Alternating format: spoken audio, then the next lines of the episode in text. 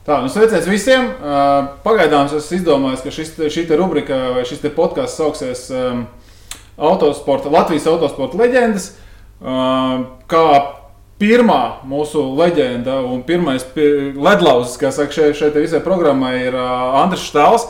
Es domāju, ka iepazīstināt ar viņu nevienu nevajag. Uh, bet uh, iepazīstināt ar viņa dzīvi, viņa dzīves gaitu un, un sportiskajiem panākumiem tā tālāk, es domāju, ka visiem būtu interesanti paklausīties. Tāpēc mēs te tādā nepiespiestā gaisotnē, bet ārkārtīgi interesantā un foršā atmosfērā esam pie Andra mājās, un viņam te ir kolosāla, kolosāla kolekcija ar kartingiem. Bet tas ir atsevišķs stāsts. Iespējams, par to var uztaisīt atsevišķu sižetu. Bet tagad uh, es vienkārši gribētu par tevi kaut ko uzzināt. Kāpēc es vispār sāku šo projektu? Tāpēc, ka uh, es nu, jau cik 20 gadus arī esmu autosportā. Un, uh, mēs, es visus jūs kaut kur satieku. Ik pa laikam kaut kur, kaut kur, kaut kā. Es visu, it kā par jums visu kaut ko zinu, bet beigās, tā, kad jāiedziļinās tēmā, tad saprotu, ka pirmkārt es neko nezinu gandrīz vai. Un otrām kārtām, tikai kaut ko es dzirdēju. Otrām kārtām, ja tu sāc kaut ko pagūglēt un pameklēt, īstenībā neko jēdzīgi nevar atrast. Un tāpēc, lai būtu tā no pirmajām, nu kā, no pirmā otra, lai būtu šī viss padarīšana, tāpēc es arī sāku šo projektu, lai tas arī paliek mūsu kā arhīvs. Nu, lūk, tā kā esiet sveicināti pirmajā sērijā, pirmā sērija Andris Štāts.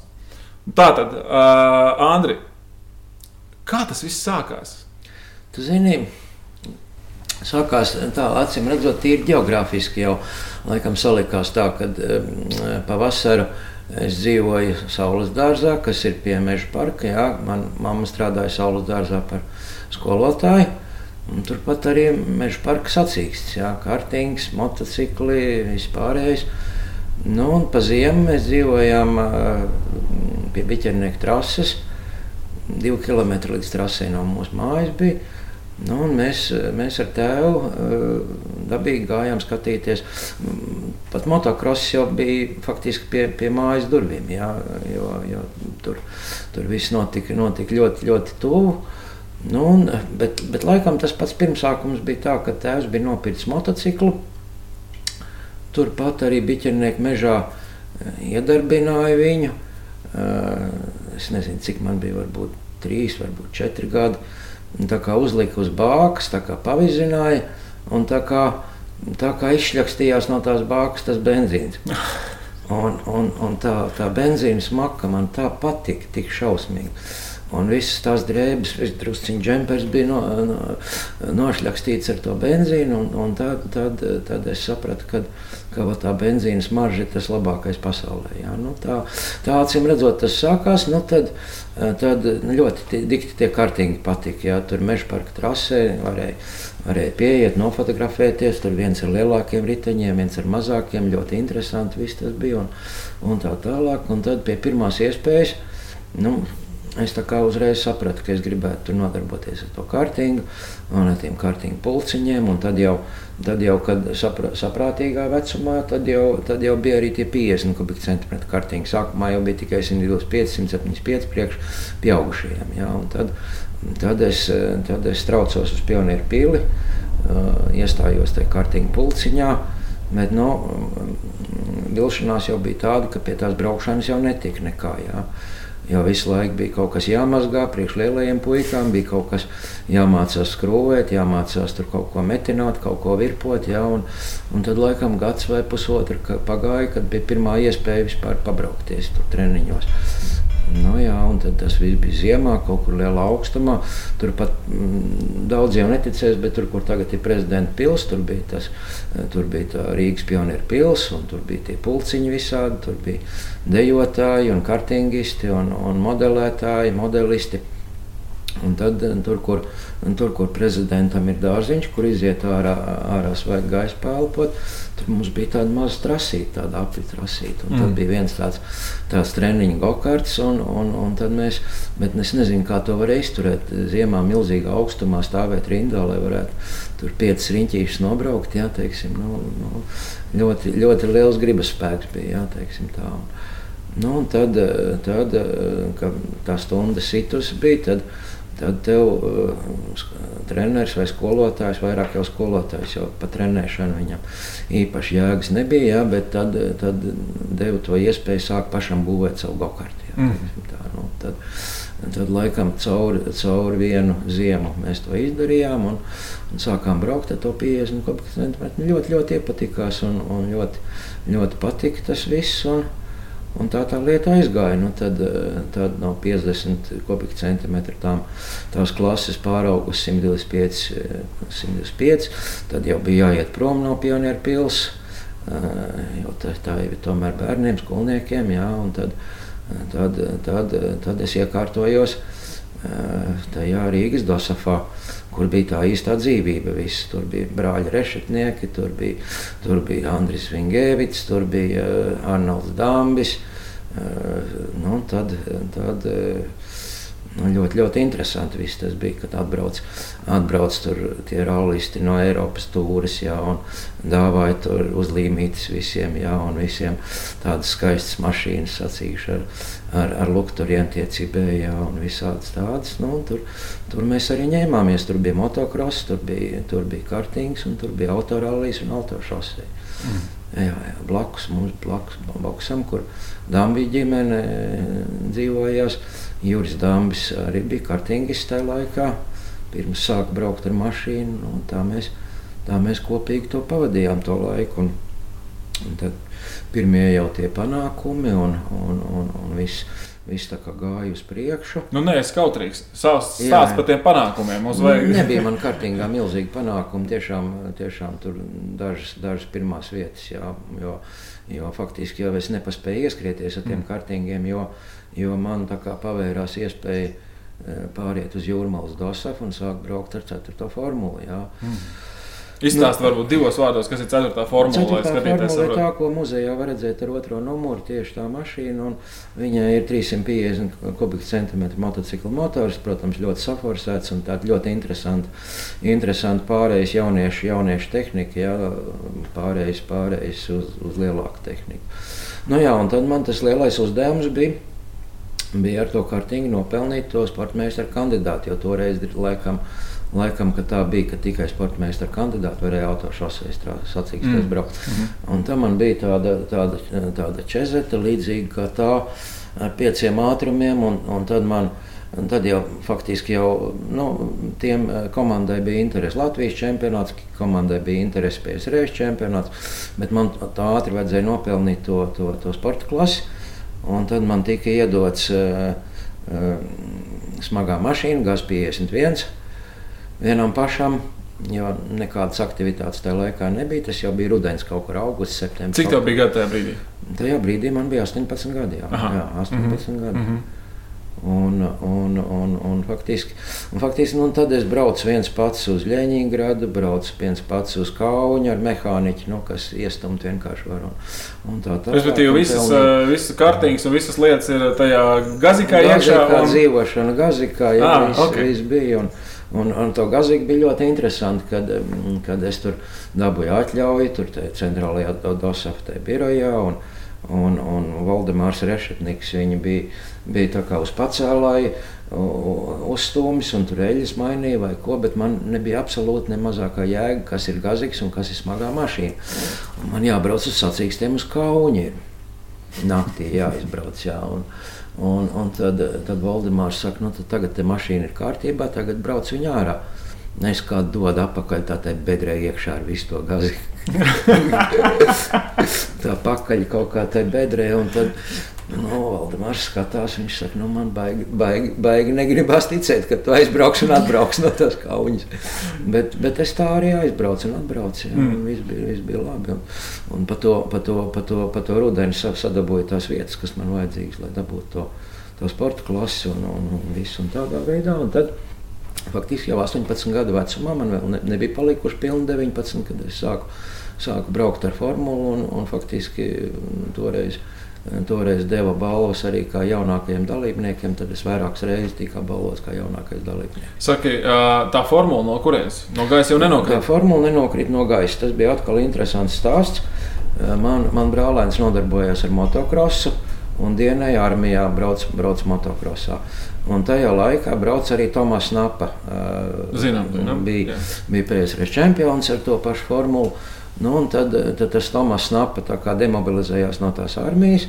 Un tā tā formula tā kā palika brīva, bet par cik, par cik man brālēns brauc motokrosā un, un dienēja kopā ar to Tomasu Napu, tad, tad, tad tā kā mēs, man tika apsolīts, ka tā mašīna tiks pārdota uz Jūrmālas Dosafu un ka man vajadzētu iet uz to Jūrmālas Dosafu un, un, un, un dalīt to formulu divu ar Jānu Ruštānu, kas bija, kas bija vairāk kārtīgi savienības čempions uh, ūdens motosportā. Mm. Jā, tā kā, Tā kā, nu, tad, tad, tad Jānis bija prioritāte braukt Latvijas čempionātā tikai.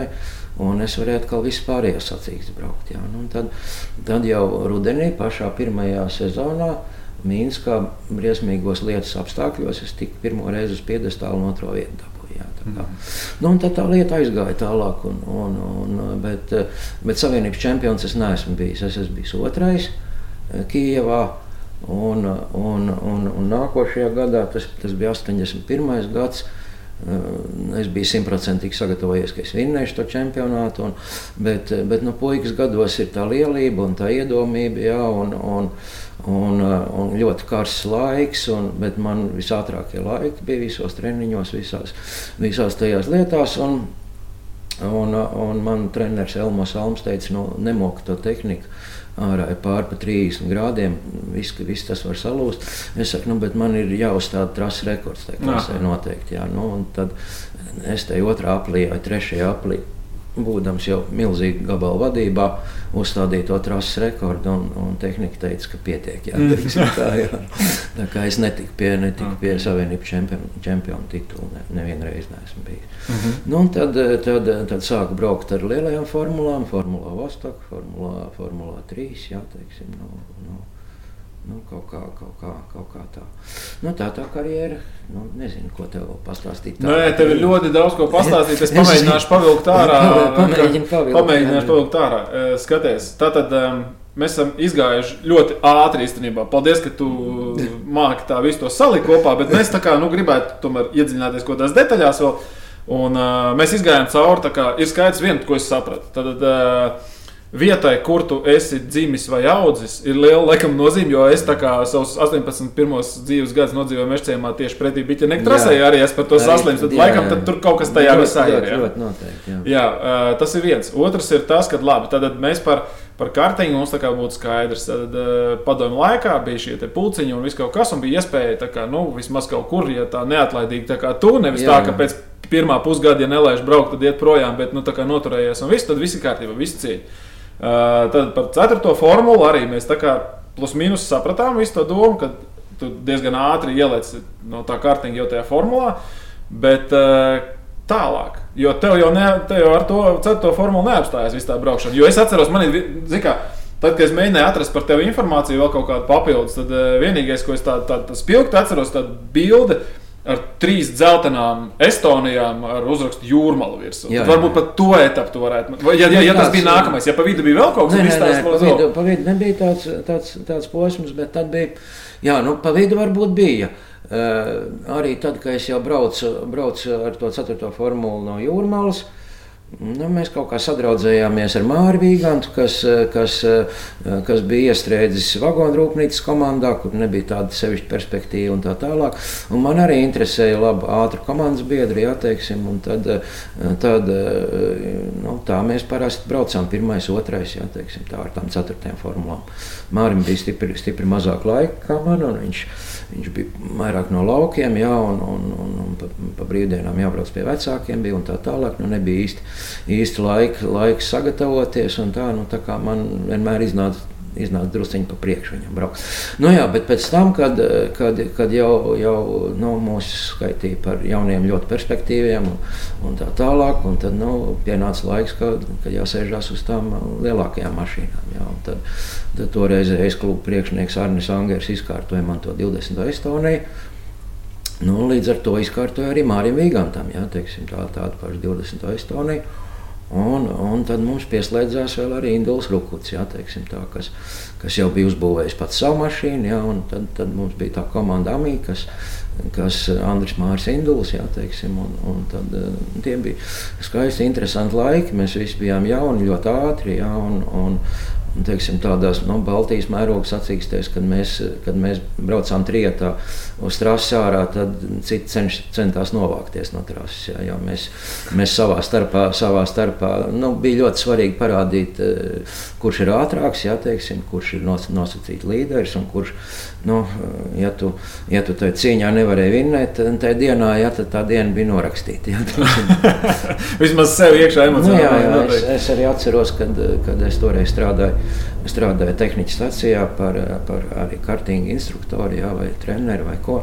Un tad mēs ar Induls Rukuts arī strādājam turpat. Tad mēs, tad mēs eh, no rīta uz darbu braukdām, rīkojam sacīksti ar ab, abiem žiguļiem. Jā, teiksim, un, un, un, nu, toreiz nebija tāda kustība, kā, kā tagad. Jā, teiksim, tad mēs nu, pat bijām pie sarkanām gaismām pāri jā, un visādi. Jā, teiksim, obligāti pa, pa vārtiem bija jāiebrauc pirmajam. Jā, nu, respektīvi, tas tāds, tā, tā, tas um, cīņas tev bijis vienkārši laikam visu tavu dzīvi. Ja? Nu, jā, tā grupa, laiku... bija, tā grupa bija tiešām, tiešām nu, tā grupa pajuka, jā, gala rezultātā. Un, un, Kāpēc? Un ļoti grūti pateikt. Ļoti ah, grūti pateikt. Okay. Tā, tā grupa ir pajukusi un tā grupa nesarunājas savā starpā, jā, mm. teiksim, un, mm. un tā tālāk. Bet es, es it kā cenšos to atrast iemeslus, bet nu, to iemeslu nu, droši vien. Respektīvi, vēl joprojām. Vēl joprojām, jā, vēl joprojām. Vēl joprojām. Un, jā, tas ir ļoti interesanti. Jā, jā, jā. jā.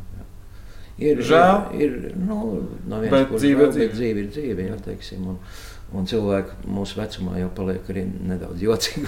jā, teiksim, es, es vienmēr esmu par, par sapratni, draudzību. Un, un, un tādā veidā nu, jā, grūti pateikt. Jā, grūti pateikt bet, nu, tā, tā tas ir.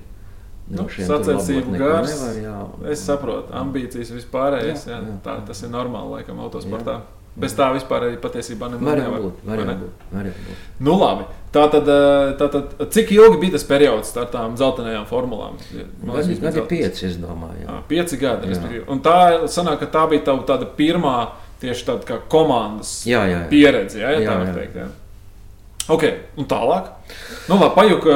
Pajuka, pajuka tas, pajuka, pajuka teiksim, eh, nu, Nu, Tas ir kuri gadi apmēram tie bija? Tie bija 85, 86. Jā, ah, tā. jā. Nu jā, tad, tad, skolā, bija, jā. tad, bija, tad, bija, tad bija tas, tas darbs autovazā man, jā, teiksim tā, kopā ar Ivaru Cauni, kopā mm. ar Andru Šimkus, jā, un, Un, un, uh, bet es nekad nebiju profesionāls braucējs. Jā, teiksim, jā, autovāza, autovāza tā, tā, tā uh, virziens bija autorallijas tikai, jā, mm -hmm. tikai cauni. Jā, bet, bet jebkurā gadījumā gan direktors, gan galvenais inženieris man pabalstīja vienmēr, laidu uz sacīkstēm un tā tālāk. Nu, un tad, tad, um, uh, Tas sākās tas, kad, kad, kad, kad dzelzceļa vārti pavērās un varēja sākt braukt kaut kur kaut kur uz ārzemēm. Pirmie, pirmie braucieni bija uz Zviedriju, es atceros. Jā, fantastisks laiks. Un, un atmiņas. ar kādu tehniku jūs tur braucāt? Ar, tā bija trešā formula toreiz. Jau.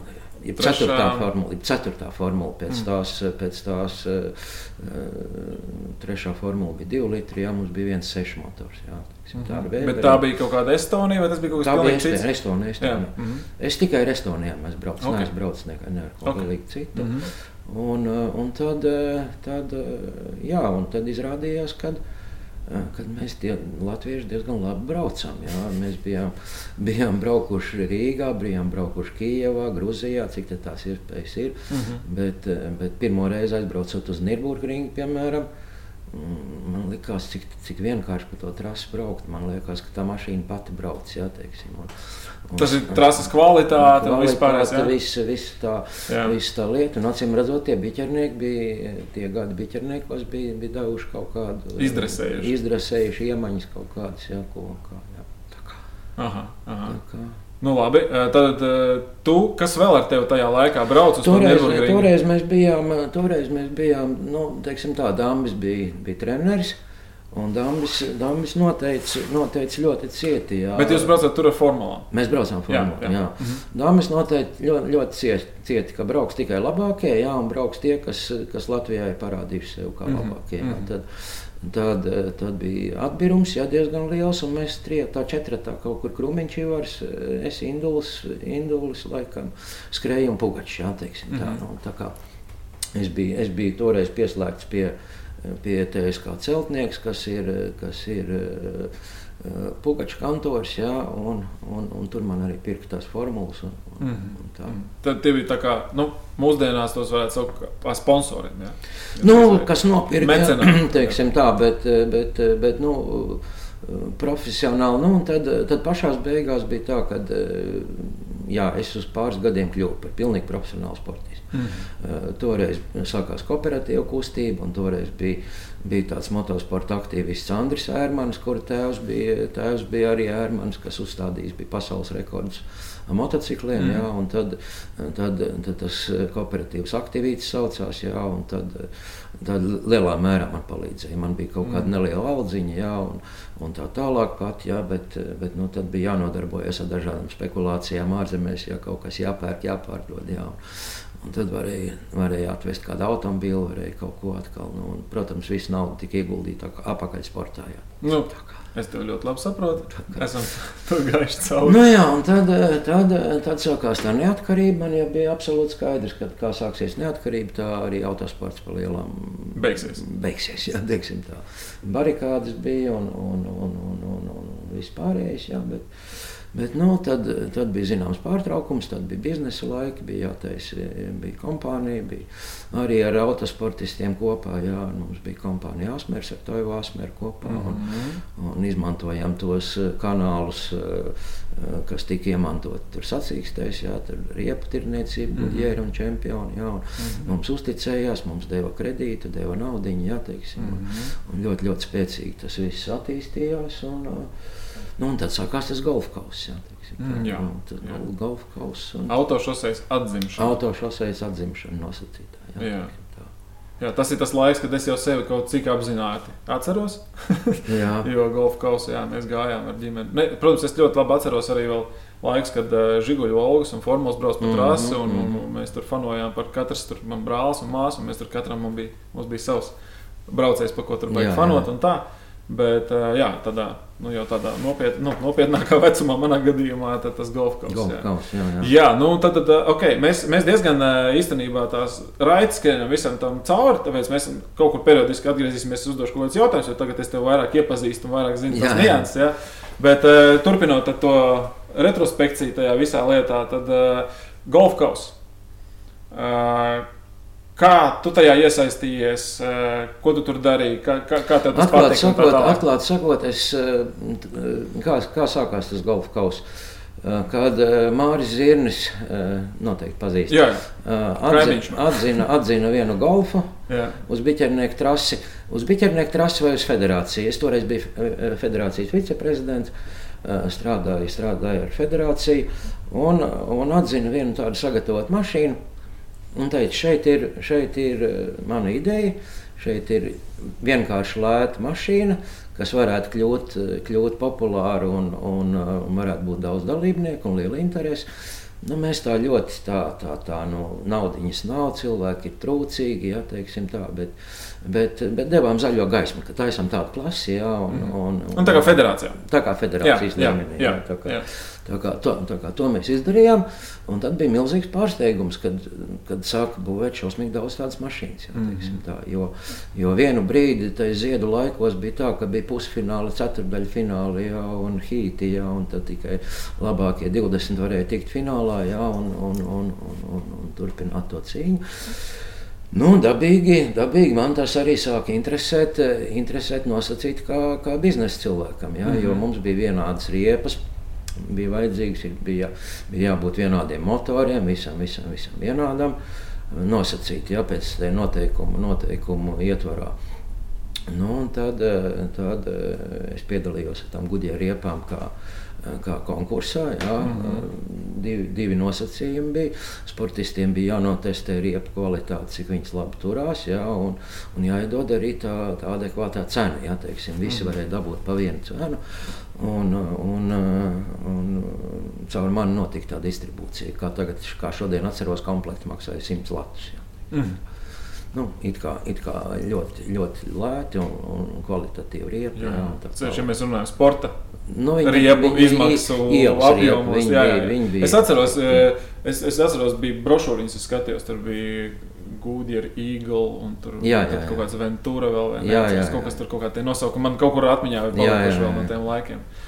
Ok, labi, bet vai tu pats pie stūres golfā? Nu, tad, tad, tad tā, tā gudrība Zviedrija, kam mēs pakļāvāmies, teica, nu, te var tā kā pazīstamam sportistam, tā kā vajadzētu pabraukt un vajadzētu, vajadzētu tur vienu vai divas gudrība mašīnas, gudrība krāsās. Jā, teiksim, jā. Tā, jā. Es tāds tad, atceros, tad, tad, kaut kas tomēr notika pēc tam. Tad, tad kaut kas notika, bet, bet nu, teiksim tā, protams, priekš manis tas jau bija Indiānas samērā, jā, teiksim, es jau biju nosacīti jau, jau kaut kādā ve, tādā vecumā kas, kas varbūt nedēļa, nedēļa teiksim, to, to titulu kā jauns perspektīvas. Jā, teiksim, tā, bet, un otrs, man, nu, teiksim, tā, man darbs bija tik daudz, ka es nevarēju atļauties netrenēties neko. Man bija tikai, tikai tā brīvdiena, kad, kad varēju aizbraukt uz sacīkstiem un, un pabraukties. Jā.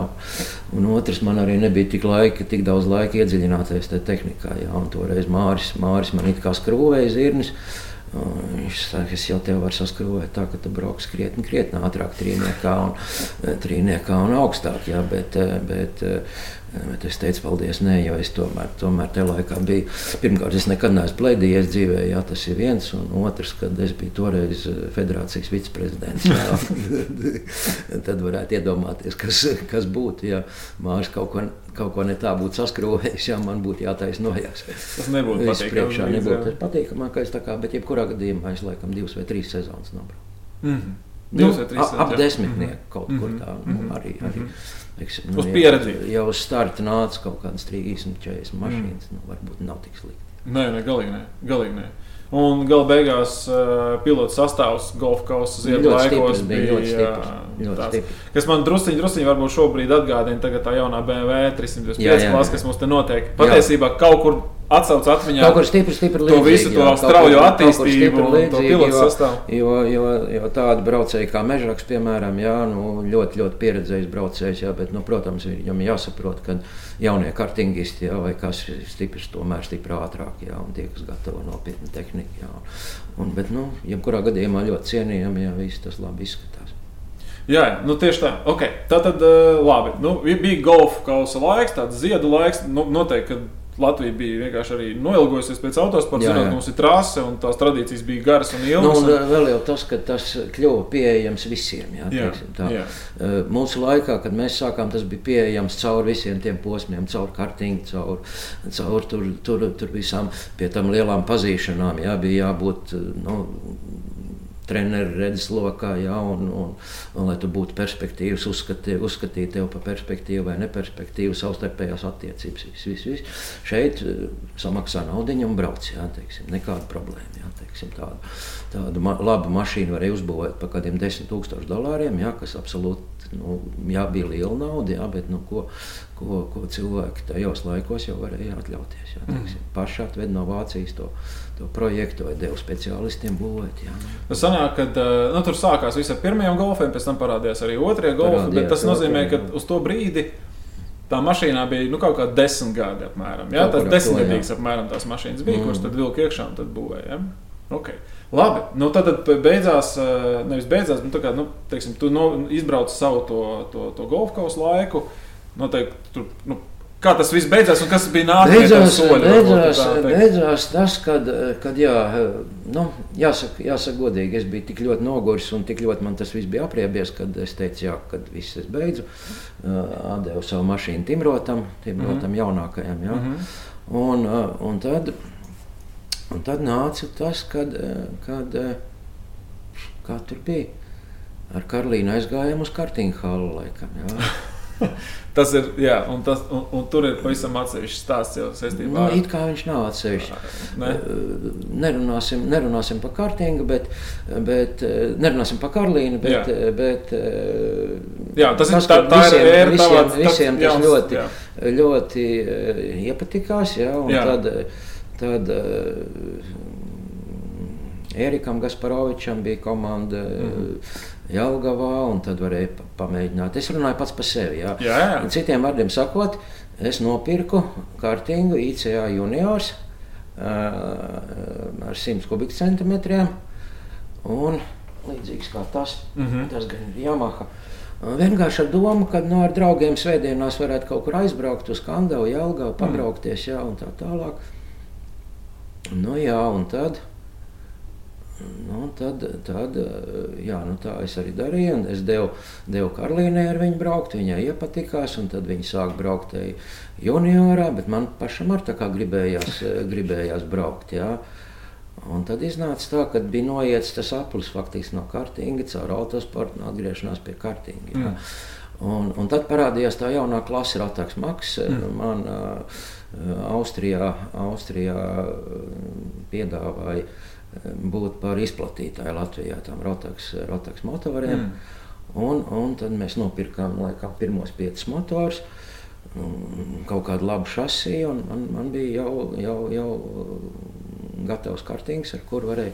Pasaules būvēt, līmeņa tehnika. Pasaules līmeņa tehnika, ar kur varēja būvēt jau biznesu vienlaicīgi nosacīto un, un, un, labi atpūsties pa brīvdienām. Mm. Jā, teiksim, tā, mm. nu, tad tā, tad tā kartīga atgriešanās iznāca tīri normāli. Nu, dažas reizes pirmā vieta, dažas reizes otrā vieta. Jā. Mm -hmm.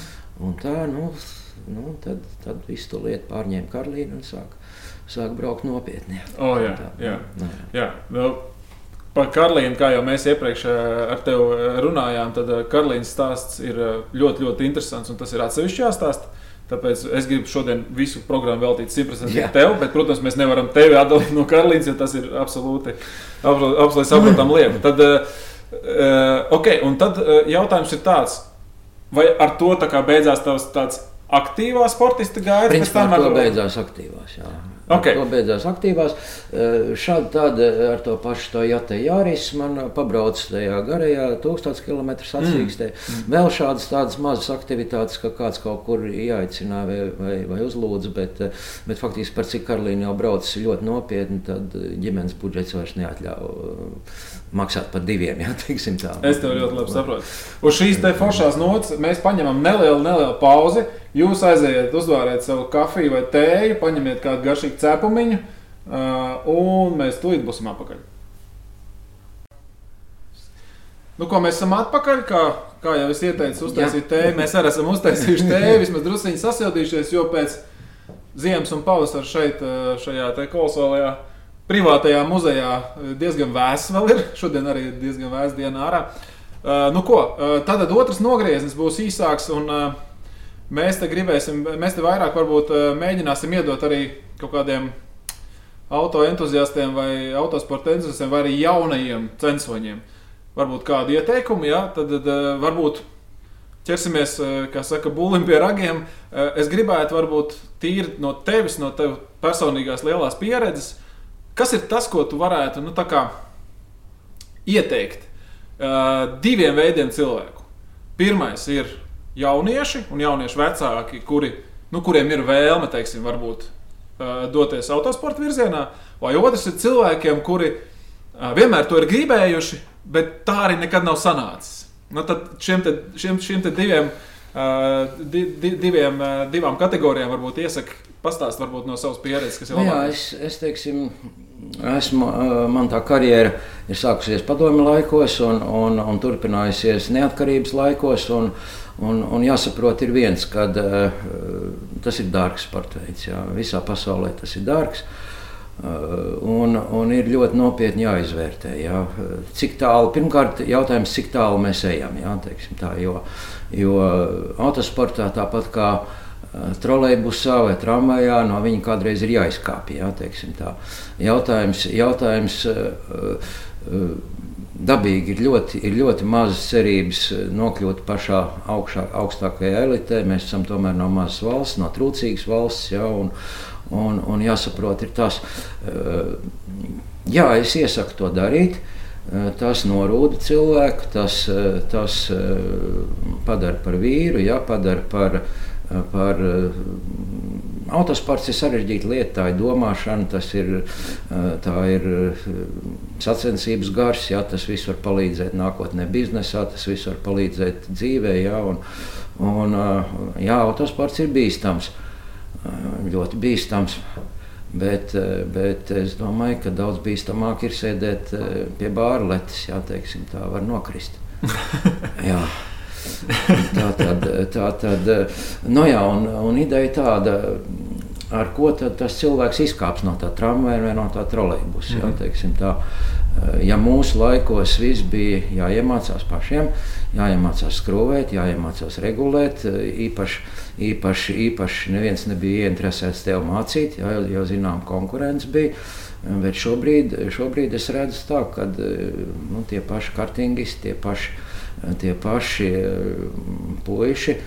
Meitenes parādās, jā, nu labi, meitenēm to var pie, pielai, pie, piedot vēl, bet, bet eh, daudz, daudz cilvēku, pat jaunieši, pat nesaprot, kā tas viss strādā. Jā. Mm. Tad, kad viņam lūdz kaut ko pateikt, eh, kādu ideju, lai paregulētu vai ko, viņš vāk par Tad, tad tas, tas, tas rūciens ir lielāks ar vēl kaut kāds. Jā, tas ir viss, ko no viņa var dabūt. Jā, teiksim, jā, jā, jā, jā. Viņam nav ne mazākā jēga, kā strādā kloķa, kloķa klaņa mehānisms, kas ir, kas ir virzulis, kas ir no labākais svece. Jā, teiksim, viņš mm -hmm. zina, ka tā ir aizmesta, tad tā ir jāpārskata. Tad tu, nu, paņemot no tā, ko tu tikko pateici, tad uh, tu uzskati un iesaki tomēr iedziļināties arī tehniskajās niansēs, lai vispār nodarbotos es, es pieņemu, ar nopietnu. Es pieņemu, ka ar to būtu jāsāk. Jā, teiksim, tā ir, mm -hmm. ir jāparāda, jāparāda motordarbības princips, jā, kas notiks, ja tu ieliks lielāku dīzi vai mazāku dīzi. Jā, un, mm -hmm. un, un, un,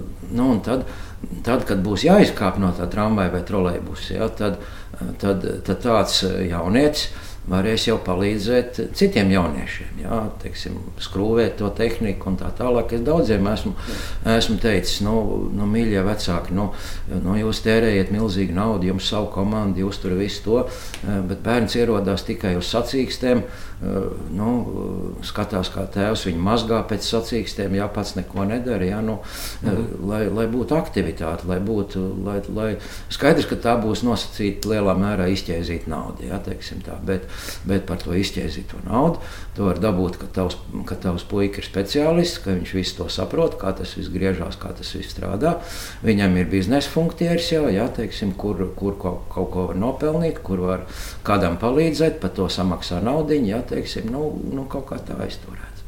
Okay. Uh, labi, un uh, ko tu ieteiktu varbūt uh, cilvēkiem, kuri nu, kā, nu, nav sanācis teiksim, pa dzīvi autosportā, bet ļoti, ļoti tas interesē. Ir varbūt tagad arī nu, teiksim, kaut kāda pastāvīga, diezgan laba ienākuma.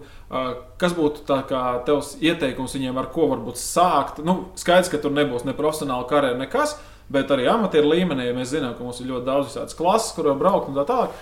Kas būtu tas, ko tu ieteiktu varbūt, cilvēkam, kuram tas vienmēr ir bijis sapnis, tagad viņš tā kā varētu to atļauties? Nu, kas varētu būt tas? Nu, teiksim, tā, ik pa laikam jau tas viss mainās.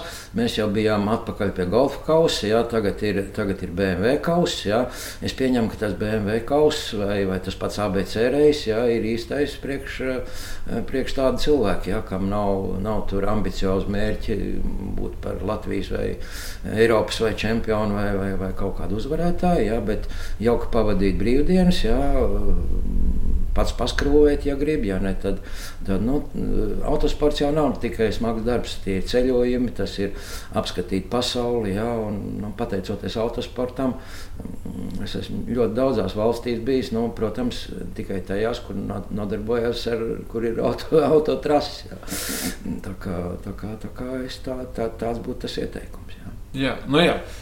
Tad ņemiet to vērā. Un, kas, ir, kas man ir vienmēr licies pozitīvi, ir tas, ka Um, man kādreiz es arī maz būdams uh, stāvēju pie biķernieku trases sēdes, tur zviedriem un somiem prasīja uzlīmītas un visādas pārējās lietas. Tas viss ir izietis pēc etapas, tas viss ir skaidrs. Un man vien, kaut kā iekšēji vienmēr liekas, nu, ka tas autosportists, nu, ka viņš tāds, tāda iedomīga persona, jo viņš tur ir ticis, tur visi tur netiek. Bet patiesībā jau tā nav. Ja, ja, ja, ja tam autosportistam, nu, vidējam autosportistam, ja nāk klāt kāds un paprasa kādu padomu, neviens jau nekad neatsaka. Ne? Protams, jā, protams, bet, nu, jebkurā gadījumā, laikam arī vēl šobrīd viss katram ir savs noslēpums. Jā, līdz līdz galam, jā, vai par regulēšanām, vai par, par, par kaut ko tādu. Tas vienmēr ir bijis. Jā. Bet tad ir jāsameklē, varbūt kāda laba komanda, pie kuras var jā, jā, jā, tikt klāt, un tad, tad, tad, tad to visu, kā saka, palīdzēs sadarīt. Nu, interesanti, eh, Karolīna sāka formulās braukt 2007. Ne, 2006. gadā. Mēs atradām labu somu komandu, atradām ļoti sirsnīgus cilvēkus, jā, eh, samaksājām firmu eh, summu X. Jā. Rezultāts nekāds. Dažas reizes pieciniekā nu, redzams, kad ir pa lēnu, redzams, ir kas. Nu, uz nākošo gadu samaksājām summu divīgs jā, profesionālai komandai un vinnējām čempionātu. Mm -hmm. Nu, tā, tad, tā tad lielā mērā ir atkarīgs nu, teiksim, tā. Man vienmēr ir paveicies eh, ar labiem treneriem. Jā, tas, tāpat, tāpat man ir bijis Elmos Salms, man ir bijis uh, Arnolds Dambis, jā, Karlīnai ir bijis Hugo Jurševskis, Eriks Gasparovičs. Jā, uh, nu, tas ļoti, ļoti daudz ko dod, jā, teiksim, jo, jo katrs kilometrs maksā naudu. Ja, ja tu to kilometru izlieto nelietderīgi, tad tā nauda ir izmesta vējā. Jā, jā, tas ir tas arī, ko es saviem, uh, saviem censoņiem arī vienmēr jā. saku. Ka tas viss maksā naudu, tas viss ir laiks. Un, un tāpēc ir, pat, uz, pat uz vienkāršu treniņu ir jāierodas mērķi. Protams. Savādāk Protams. tā ir iztērēta nauda. O, nu, kolosāli. Tad, tad kas ir Kas ir tas, kas ir Andris šodien? Andris šodien, eh, Andris šodien eh, teiksim tā, Andrim ir vēsturisko sacīkšu mašīnu komanda, eh, vairākas, vairākas automašīnas, un šobrīd caur Covid un caur karu tas viss ir piestājies. Andris, Andris ar savu grupu būvē mašīnas, piedalās sacīkstēs, restaurē mašīnas, dārgas, ekskluzīvas mašīnas priekš bagātiem cilvēkiem pasaulē. Uh, Andrim, Andrim bija rallija komanda, uh, kas brauca uh, dažādos ekskluzīvos vēsturiskos rallijos, kā Monte Carlo, kā Targa Florijā, kā Mille Milijā. Nu, tas ir Andris šodien. Jā. Un kas ir Andris rītā? Kāda ir kaut kāda mērķa, taču vēl noteikti. Nu, jā, mērķi uzbūvēt vēl kādas interesantas mašīnas un, un turpināt to, cik ilgi vēl, vēl varēs. Bet uh, Andris, Andris vairs nav spējīgs uzvilkt uh, baltu krēklu šlips, uzvelk un nosēsties oficiālā. Darīt kaut ko tādu, Andris to nav spējīgs. Viņš Jā, es tev ļoti labi saprotu. Pilnīgi samaitāts. es daudzus gadus to esmu darījis, jā, teiksim, bet. Uh, bet, bet, bet tagad es to nedaru šajā lietā mēs esam ar tevi ļoti man, līdzīgi. Man, man, man tā uzvalka uzvilkšana ir, kad ir uh, gala diners Monte Carlo uh, pēc finiša klubā. Jā, pie, Pieņemšanā pie prīņķa. Tur tas ir Tur saprotams. Un kaivs. jā. Jā. Skaidrs. Nu, jā, nu, e, teiksim tā, redzot to, ka Andris pēc šīs garās sarunas ir druskuļi vēl vairāk nosals nekā pirms tam. Andi vairāk nemocīsim. Mēs Pilnīgi iespējams atgriezīsimies šajā te, sauksim to par podkāstu laikam. Uh, vēl pie Andra es gribēšu noteikti uztaisīt kaut kādu sižetu, kas ir saistīts tieši ar šo te vietu un telpu, kurā mēs esam. Es kaut kādas lietas noteikti ielikšu savos kanālos, kaut kādas bildes, Andris visu atļaus sabildēt, bet mums noteikti būs jāuztais kāds, kāds tāda muzeja tūre, lai parādītu to, kas šeit ir, jo te var uz nedēļu iesaisties un, uh, un neiet ārā, jo te ir vienkārši tiešām, nu, tik daudz visa kā garšīgi, interesanta, ka acis nezinu, kur piesēties. Tā kā Andri, liels tev paldies par tavu atvēlēto laiku. Vēl tev veiksmi. Andris dodas uh, projām uz kurieni? Uz Itāliju. Tieši tā, braukt ar veciem, bet baigi foršiem kartiem. Pats. Pasaules čempionātā. Nu. Veterāni. Nu, nu, nu. kolosāli. Uz šīs kolosālās nots mēs noslēdzam šī jaunā un cerams ilgspējīgā projekta pirmo sēriju. Paldies, tev, Andri, vēlreiz. Vēlam veiksmi tev sacensībās un tiekamies nākamā reizē. Paldies, paldies, paldies.